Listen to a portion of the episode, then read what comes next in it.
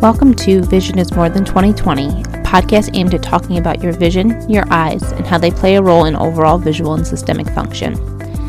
Drs. Zolnicki and Lakowski, with the help of various guests, will work to help you understand more about your visual system and all the pieces to the vision puzzle. Hi, guys. Welcome to this week's episode of Vision is More Than 2020. It is a Dr. Z and Dr. L episode today, which is super exciting. We are going to do an update on the treatment options for amblyopia. We wanted to do this. We've talked about amblyopia. There's a bunch of episodes in the archive about amblyopia, but there are a lot of new technology that is coming out that we wanted to talk about. And we have one specific patient that we are working with in the office right now whose father is very ahead of the game and very into looking at studies and the discussion around all the the treatment options for amblyopia is really exciting and and this parent has kind of even opened our eyes to things on the forefront that we weren't even aware of. So we want to bring that awareness to you guys today. So before we jump into those things, let's just do a refresher of amblyopia. So, Dr. L, what is amblyopia? So, amblyopia essentially means that one of your eyes has reduced vision. It can impact both eyes, but typically one eye. And it cannot be attributed to a structural abnormality of the eye. So, everything health wise, perfectly normal with your eye. Um, it usually develops during childhood and is the result of an interruption of normal cortical visual pathway development. Um, clinically, it means there has to be at least a two or more line difference of vision between the two eyes. And really, essentially, the main causes of amblyopia are anything that causes a big difference between what the two eyes see. So, one common cause is strabismus or an eye turn, where one eye is aligned and the other eye is not aligned for the majority of the time, which can result in double vision, which your brain does not like. So, it starts to weaken the signal from the eye that is turning more frequently and kind of shut off that signal. Another big underlying cause is a big difference between the prescription between the two eyes. So, if one eye is seeing clear and the other eye is seeing blurry, Again, your brain does not like that and will start to shut off the signal from the blurrier eye. Or a third common cause is anything that's obstructing your line of sight. So, a really common one in young children is a congenital cataract. Um, or another common one is a ptosis or a lid droop, where that eye is simply not getting good visual input and the brain will start to weaken the signal from that eye. There are all different levels of amblyopia. Mild is considered when the vision in the amblyopic eye falls between 2025 to 2040. Moderate is at 2050 to 2080 range, and more severe is anything worse than 2100. Right. And the reason why we're talking about amblyopia is because it affects approximately 1 to 5% of the population. So it's actually pretty prevalent. And it's something that we want to pay attention to, right? Because we know that when there is an eye turn or an obvious obstruction, it's very easy to see. The refractive amblyopia is harder to identify because you don't see it, right? And most uh, kids can't say like one eye is blurrier than the other. There's not that that very obvious identification of the amblyopia. And we always like to talk about the symptoms, right? So if you have a kid, right, that you haven't brought in for an eye exam to identify if there's any difference between the two eyes, you might notice them squinting or shutting an eye. You might notice that they have uh, poor depth perception, right? They might just be like a clumsy kid.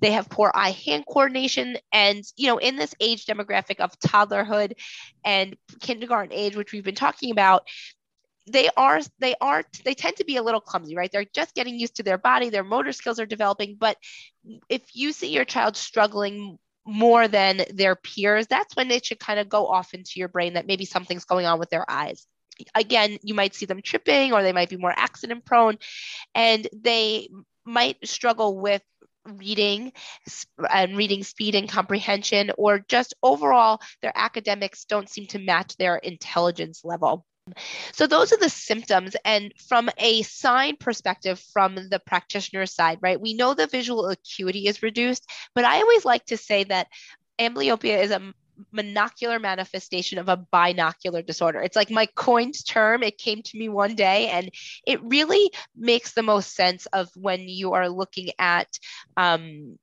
a patient. We think of it as you know the one eye is just not working, but really the overall skills of that eye tend to be reduced. There is reduced contrast sensitivity, just an overall depression of overall visual function. So, less ability to focus or accommodate appropriately. Their tracking and scanning skills are reduced, as well as their reduced binocularity and depth perception. So, those really are the signs and symptoms of patients that suffer from amblyopia. And I interestingly just saw a patient yesterday in our office for vision therapy evaluation that kind of fits perfectly into this conversation. Um, she was a 21 year old woman uh, coming in primarily because she plays college softball. And she's been noticing that she doesn't track the ball as accurately as some of her uh, fellow players when she's batting. And she's a catcher. So she also sometimes knows her depth perception is a little off when she's catching. And then in talking with her, she said, you know, I think that I sometimes am losing my place also when I'm reading. And I just think the two seem to be correlated. So that's what's bringing me in. Um, so talking to her, I knew that she was wearing a contact lens in just her left eye uh, which kind of tipped something off to me. And I'm going through her exam. She had fairly good vision in that left eye that was wearing a correction. She was about 20 25 in that eye. But as I went through and assessed more of her visual skills, when I checked her accommodation or her focusing system, that left eye could not clear nearly as many lenses as the right eye could. Um, and then I did a test of essentially the flexibility of, of, her focusing system, and she couldn't even get through one cycle with the left eye, whereas she could do about 12 cycles with that right eye. Uh, her depth perception testing showed some reduced 3D vision, not terribly reduced, but reduced from a normal level.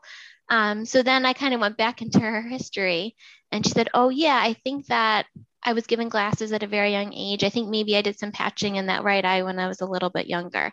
So our conversation turned into, you know, recommending vision therapy to work on some of her scanning and tracking skills to help her softball and her reading, but also addressing her amblyopia in her left eye. You know, I think that she's fortunate that she had some early intervention in terms of glasses and now a contact lens in that left eye and some mild patching but she still really shows reduced overall function of that left eye, which is coming into play with her other symptoms, which she didn't realize. You know, I talked to her about that overall reduced function of that left eye is what's impacting some of her depth perception and what she's perceiving as decreased tracking is really a, a, depth perception issue coming from the two eyes not always working together as a good team. And that piece was never really addressed in her younger life. So i'm excited for her to start vision therapy in our practice and we can work on you know the overall function of that left eye. Um, so that kind of leads us nicely into our treatment options conversation because really the mainstay treatment of amblyopia is throw a patch on the good eye to force your brain to use the the, the bad eye, which I hate that term, but the, the eye that sees blurrier. But you know, from what you can see from my case with this patient, that's not a cure all. And a lot of newer studies that have been done have really been showing that it's not the most effective treatment approach. So a lot of practitioners are kind of moving away from that eye patch and really trying to treat amblyopia as a binocular condition, like Dr. Z hit on. The key is really trying to get the brain to pay attention to the amblyopic eye and then learn to work with the fellow eye to have your most efficient vision. Right. And I think two things with your patient that is really mm-hmm. important is one, even though she's a little bit older, that doesn't mean we can't treat her. The old way of thinking, right, was that if we didn't treat amblyopia by age seven, that was it, the eye was done. And you had to live the way that you were with that reduced vision in the eye. We know that's not the case anymore. The brain is plastic. There is always room for improvement in that amblyopic eye. Secondly, patching, right? She did early patching. It improved the acuity enough and she was able she's been able to be a successful student a successful athlete with the improved acuity but where we come in and where all these new technologies come in and this binocular therapy comes in is not just looking at the acuity but really getting the two eyes to work together to get that to that next level of visual efficiency and visual function and that's really what we're we're headed towards Okay, so some of the newer treatment options that we really want to highlight today that Dr. Z and I are really excited about really um, have come about because of new advents in technology, which is so exciting. So the first one we want to talk about is AmblyoPlay. This is a wonderful computer-based system. Um, it can be used in office by doctors. So optometrists out there doing vision therapy can incorporate this into their, their current vision therapy regimen. Um, or parents do have access to it also to purchase to do along with their children at home. Um, any computer-based program, I usually recommend to my patients to do it in conjunction with seeing a doctor who specializes in vision therapy so they can be doing evaluations to assess progress being made in your child. Any visual gains and gains in their visual skills can be assessed, and they can help direct the way to use the computer program, but I think it's a really nice um, alternative option to add into home. Um, and what I really love about AmblyoPlay is they are really thoughtful in terms of their target sizes and choices for the younger patient demographic. I think some other computer programs that are out there that we commonly use in our vision therapy programs in office aren't really geared towards that younger child. And the goal of amblyopia is to really try to catch these cases as early as possible.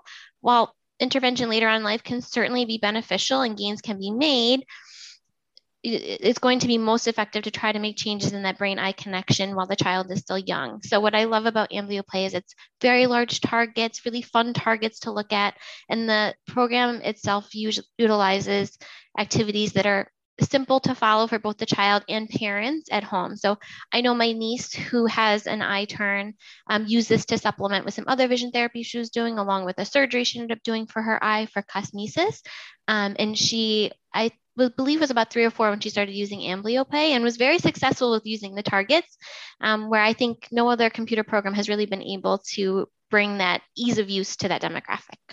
Yeah, I, I know the patients that have used AmblyoPlay really f- feel like it is helping them and it's easy to use and it's something that the kids want to stick to which i think is always the challenge when dealing with these young kids is keeping them engaged and doing the work with them and making it not feel like work, right? It really does feel like play. Another new uh, technology that is coming out, it's called a movie therapy. And this is from a paper out of Science China with that looking at restoring binocular vision with the brain plasticity through movies. So when I was reading this paper, I was like, this seems crazy. Like, how does this work?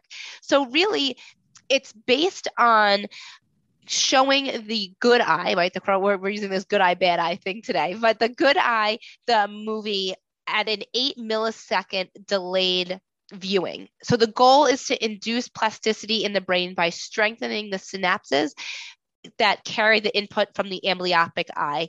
And this is called spike time dependent plasticity. So I had never heard of this term before. And it really, what this spike time dependent plasticity is working on it. It is working to promote the transmission of neural signs and it helps to improve the vision. So, this early study is showing that there is an increase in acuity at 3.8 lines versus just the 1.4 lines with patching only. So, there is a huge improvement in acuity while watching these movies w- compared to just patching alone. So this is a very early study. This is like super early on, super new technology and but it's promising, right? Because if you can have a kid just watch a movie but work on their amblyopia, that could be life changing. We know that with amblyopia that that ability to have compliance, right? Patching, we know kids don't want to be patched. It's uncomfortable. It's weird.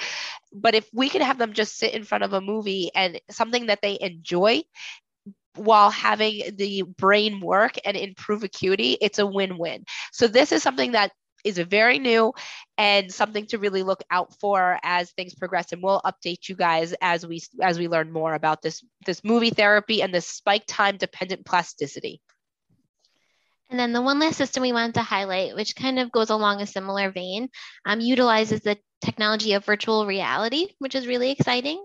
Um, so the program that we want to highlight is called Luminopia One. It's actually the first technology to receive FDA approval for prescription use, which is really exciting. So far, it's been studied and tested in the ages four to seven demographic. Um, it's expected to come to market at some point this year, which we both are really excited to kind of check out the technology and use it. And the way that it works is the child wears a virtual reality headset and they take streaming content, things that you would normally watch on virtual reality anyway, and they added some therapeutic modifications to it. So the way that they treat the amblyopia is that the headset presents a blurrier picture to the stronger eye and a clearer picture to the weaker eye. And then it also makes certain portions of the video invisible to each eye alone. So the child only sees the full picture of what they're viewing if they have both eyes turned on and are using both eyes together. Um, so it's treating amblyopia in this binocular or both eyes fashion, which is you know the, the way that everything is moving, which is really exciting. Um, and they have tons of options of what the children can view. Um, they can choose from over 700 plus hours of content from very popular providers like DreamWorks, Sesame Street, Nickelodeon. Um, so this is another great way for a child to do something that they would already love to do throughout the day, which is watch a fun video or movie, while addressing their amblyopia in a binocular fashion. Um, so this one, we're really excited to see it come out and you know get a little bit of experience with it also. And I think it's just so exciting to see where technology is moving and going, and that it can impact things that we're managing, like amblyopia, um, especially in that younger patient population where attention can sometimes be tricky, and some of you know, our exercises that we do in vision therapy can be very effective, but can be boring or not so fun for the kids. So I think anything you can do that kids perceive as fun and not as therapy is a win-win. Absolutely. So these three big new technologies and that we're talking about can really are, are really going to change how we manage amblyopia. And I think the takeaway from today is that treatment should be multifactorial, meaning there may be some early patching. We know that patching works, but that's not the end all be all. And if you were patched as a kid and you're an adult listening, know that there is other treatment options available for you to see how much we can improve your visual function and your depth perception and really just know that all these technologies are coming that, that are coming out are really really hopeful in the sense of getting the best treatment for that amblyopic eye. You know, there are, um, you know, there's not, there haven't been studies yet to show is virtual reality treatment better than X, Y, or Z. Uh, but what we can tell you as doctors that work with amblyopic patients and every day and doing that binocular vision therapy that getting the two eyes to communicate together better is only going to improve your visual function. And these these technologies will only help us get there faster. So rest assured there's a lot of options for you if you or your child suffer from amblyopia and there's no reason why uh, you have to live with reduced visual acuity and Dr. Z and I will continue to bring you technological updates on amblyopia. And for a more in depth background and discussion of amblyopia, make sure you check out our previous episodes. Today, we really wanted to focus on bringing you some exciting updates. And we will talk to you listeners next week. Bye. Thanks for listening. Follow us at Twin Forks Optometry on Facebook and Instagram. Join our private Facebook group, Vision is More Than 2020. Subscribe, download, and leave us a five star review on Apple Podcasts, Spotify, and Google Podcasts. Tune in next week to learn more about your vision.